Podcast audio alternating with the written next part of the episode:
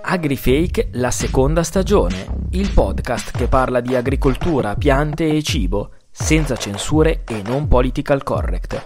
Il podcast che dà voce a tutti. Una produzione di Andrea Scapino.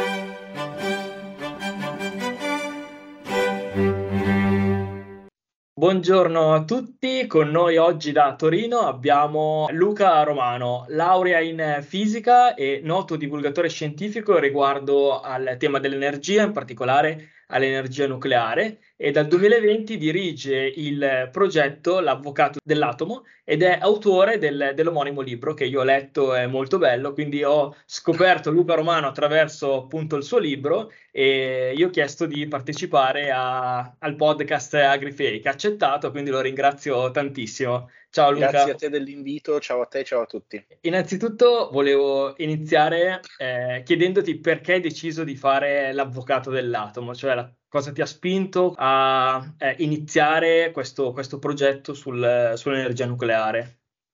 Ma in realtà il tutto è iniziato molto per caso, nel senso che io avevo una, chiamiamo, potremmo chiamarla rubrica sulla mia pagina Facebook personale, sul mio profilo personale, dove mm-hmm. parlavo di nucleare, non saprei dire con che frequenza, però, però ricevevo dei, degli ottimi feedback, cioè la gente che mi seguiva mi diceva che sì, la facevo appassionare al tema, che gli facevo cambiare idea e che ne parlavo bene e mi, mi invitava insomma a prendere, ad aprire una pagina. Io inizialmente non avevo molto tempo, poi quando c'è stata la pandemia mi sono ritrovato con insomma, giornata, mol- le giornate molto vuote e molto solitarie e quindi ho aperto questo, una pagina di divulgazione. Quindi durante il Covid è esplosa questa cosa di divulgazione, quando appunto non si poteva uscire, non si poteva fare, quindi sei stato stimolato a...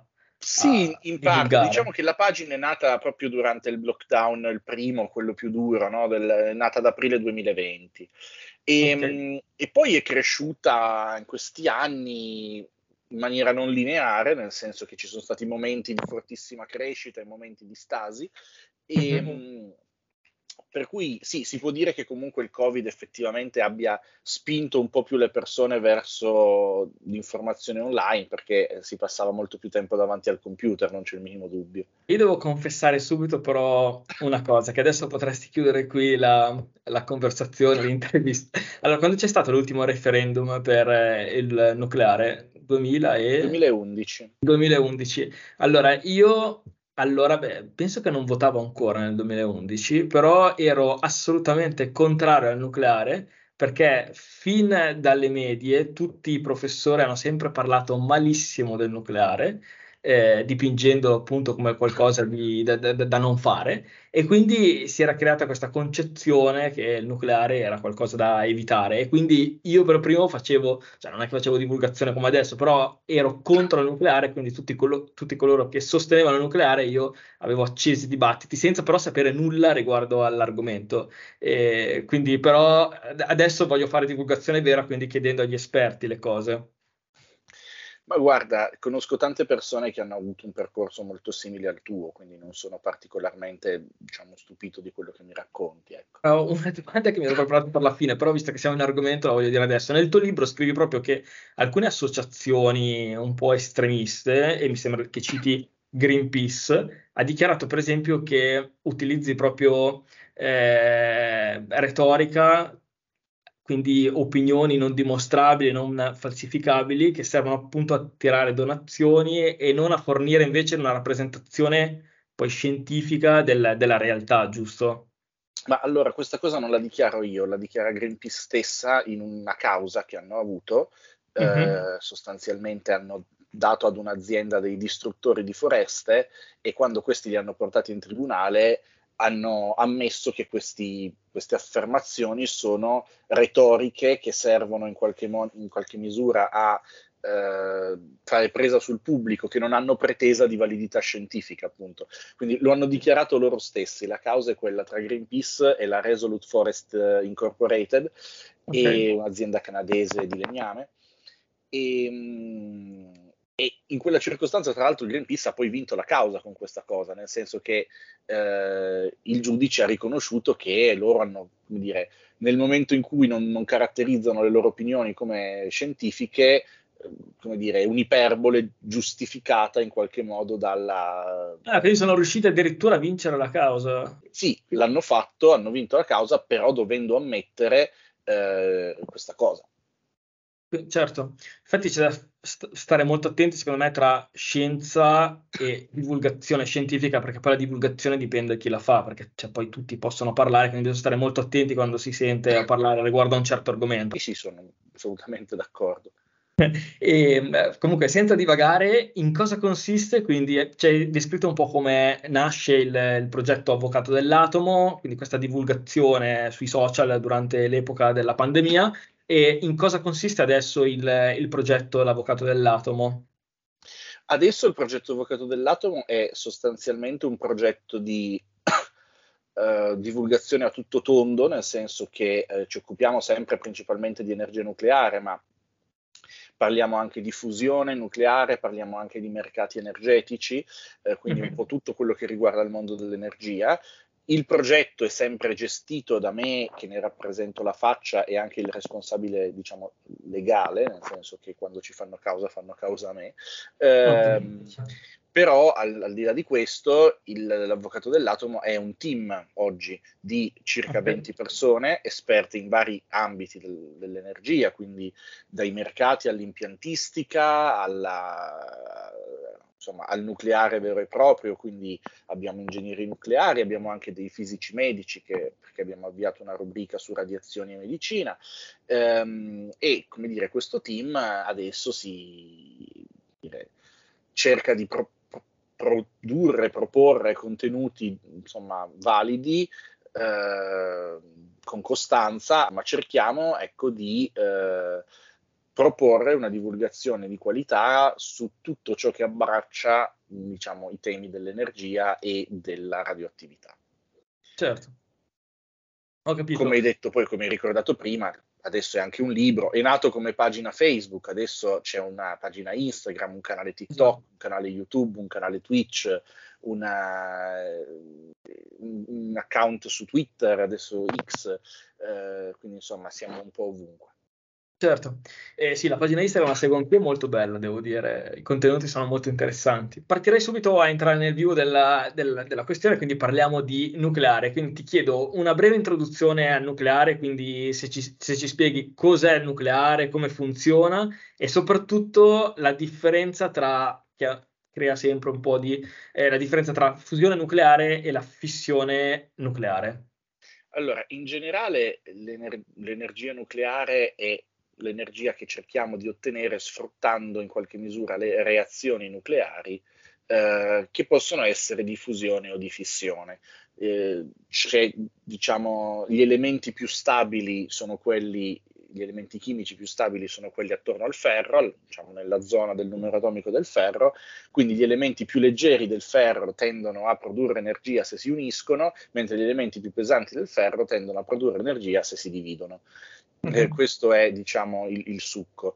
Eh, ovviamente la cosa è tanto più facile quanto più gli elementi sono leggeri, quindi la fusione si cerca di fare con l'idrogeno, o meglio con alcuni isotopi dell'idrogeno, il deuterio e il trizio, in qualche caso con, con uh, deuterio ed elio 3, però insomma siamo sempre sugli elementi insomma, più leggeri possibili. Dall'altro lato la fissione cerchiamo di farla con gli elementi più pesanti possibili, quindi l'uranio okay. che è essenzialmente l'ultimo elemento naturale della tavola periodica e poi gli elementi artificiali come il plutonio. Eh, oggi la eh, fissione nucleare sappiamo farla eh, piuttosto bene. Quella che esiste la... adesso è la fissione nucleare, cioè gli impianti che sono in funzionamento attualmente è la fissione nucleare. Esatto. È fatta con la... gli elementi pesanti. Esatto, e mentre la fusione nucleare eh, richiede, diciamo, eh, un, innescare un processo di fusione nucleare è più complicato perché bisogna avvicinare questi elementi che tendono a respingersi, quindi bisogna spingerli uno contro l'altro con molta violenza. Oggi siamo in grado di farlo eh, in maniera, diciamo, istantanea, ma non continuativa. Per cui, ad esempio, sappiamo costruire le bombe all'idrogeno, che sono basate sulla fusione nucleare, sappiamo anche costruire, sappiamo anche fare delle reazioni di fusione nucleare con degli acceleratori di particelle o con dei meccanismi come come i laser eh, del, del, National Ignition Facility in America, ma quello che ci manca ancora è la capacità di produrre energia da fusione in maniera continuativa, in modo da poterci poi attaccare un ciclo termodinamico quindi un'acqua che viene scaldata, che va in ebollizione, che fa girare una turbina e quindi poter produrre elettricità. Quindi scusa Luca, con la fissione nucleare praticamente eh, due atomi vengono fatti eh, scontrare? No, con la fissione nucleare un atomo grande viene bombardato sì, dai, quel... neutroni di, da dei neutroni che lo rompono lo spaccano letteralmente. Eh, sì, beh, scusami, perché mi sono confuso. La fissione è quella che, che attualmente gli impianti esatto. si usa nucleare. Io volevo dire la fusione nucleare, invece, vengono fatti scontrare eh, gli atomi, tipo eh, gli atomi di idrogeno. Sì, lo scopo è, quello di farli scontrare, ma devono avere un'energia molto elevata per superare la, diciamo, la, la forza repulsiva e arrivare ad unirsi. Ok, e comunque in entrambi i casi viene liberata una gigantesca quantità di energia.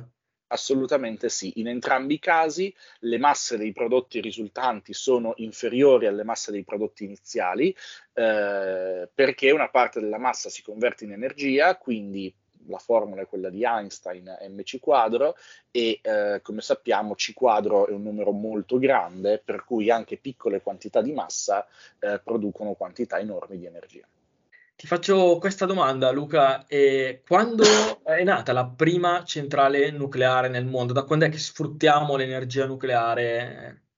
Allora, dunque, prima, eh, il primo reattore nucleare, quindi la prima reazione di, a catena di reazioni di fissioni nucleari eh, controllate, è, nat- è, avvenuta nel 1942 a dicembre, eh, è stata fatta da Enrico Fermi nei laboratori dell'Università di Chicago. In quel caso okay. però si trattava di un reattore che non era ancora una centrale elettrica perché eh, come dire, non era collegato alla rete. Eh, per avere delle applicazioni elettriche vere e proprie bisognerà aspettare gli anni 50. La prima diciamo, centrale nucleare, quella di Calder Hall in Inghilterra, eh, nel 1956. Quindi è stata una cosa scoperta da Enrico Fermi il nucleare? È stato... Beh, non, non, solo in realtà, però sì. In realtà Enrico Fermi fu il primo a scoprire la fissione dell'atomo perché nel, nel 1932-33 eh, stava facendo proprio degli esperimenti bombardando con i neutroni vari elementi Uh-huh. Ma, ma, non si rese conto immediatamente di aver diviso l'atomo.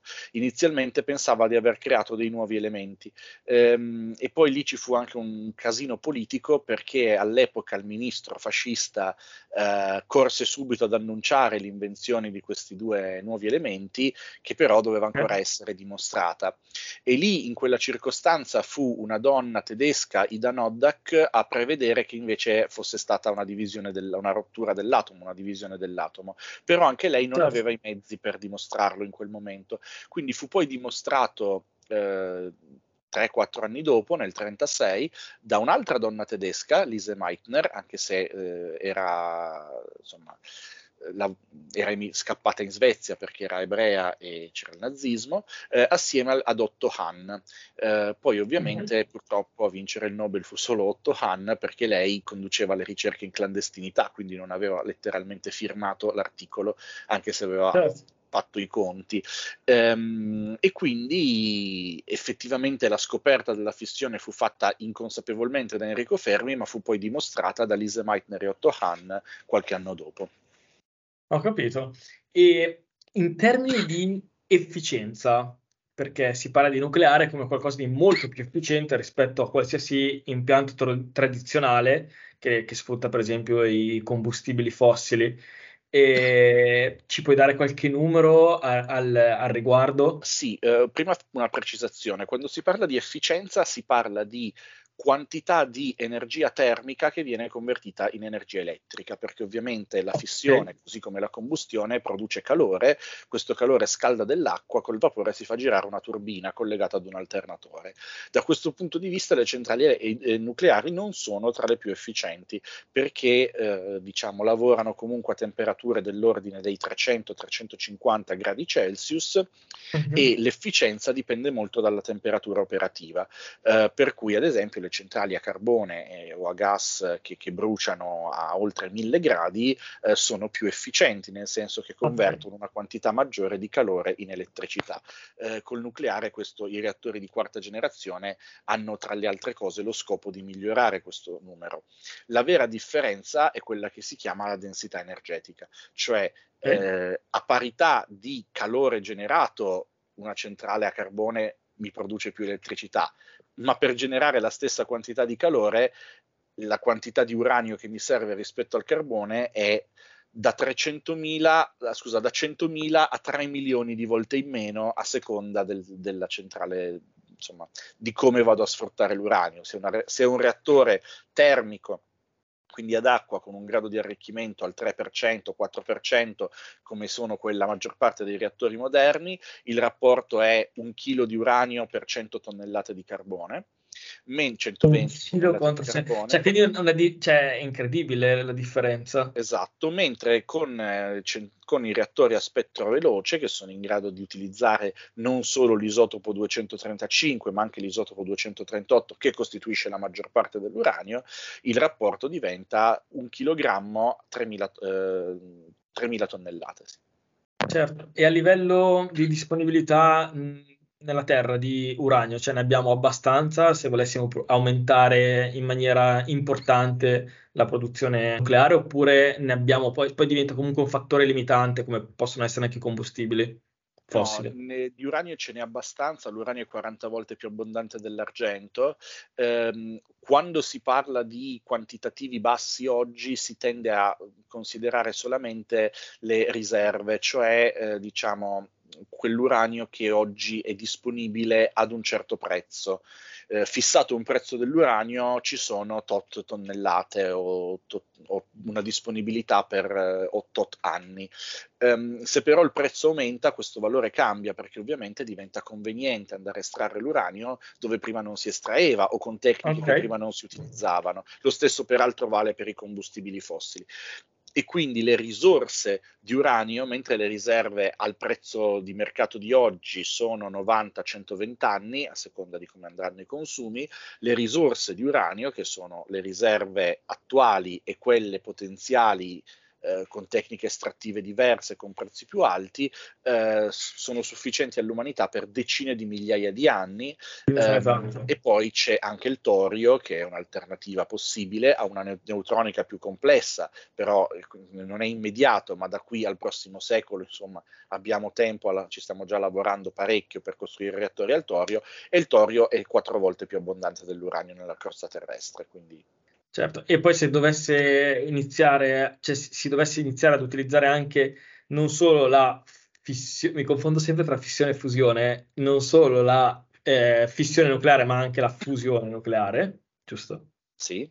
Eh, anche la fusione nucleare utilizzeremo elementi diversi.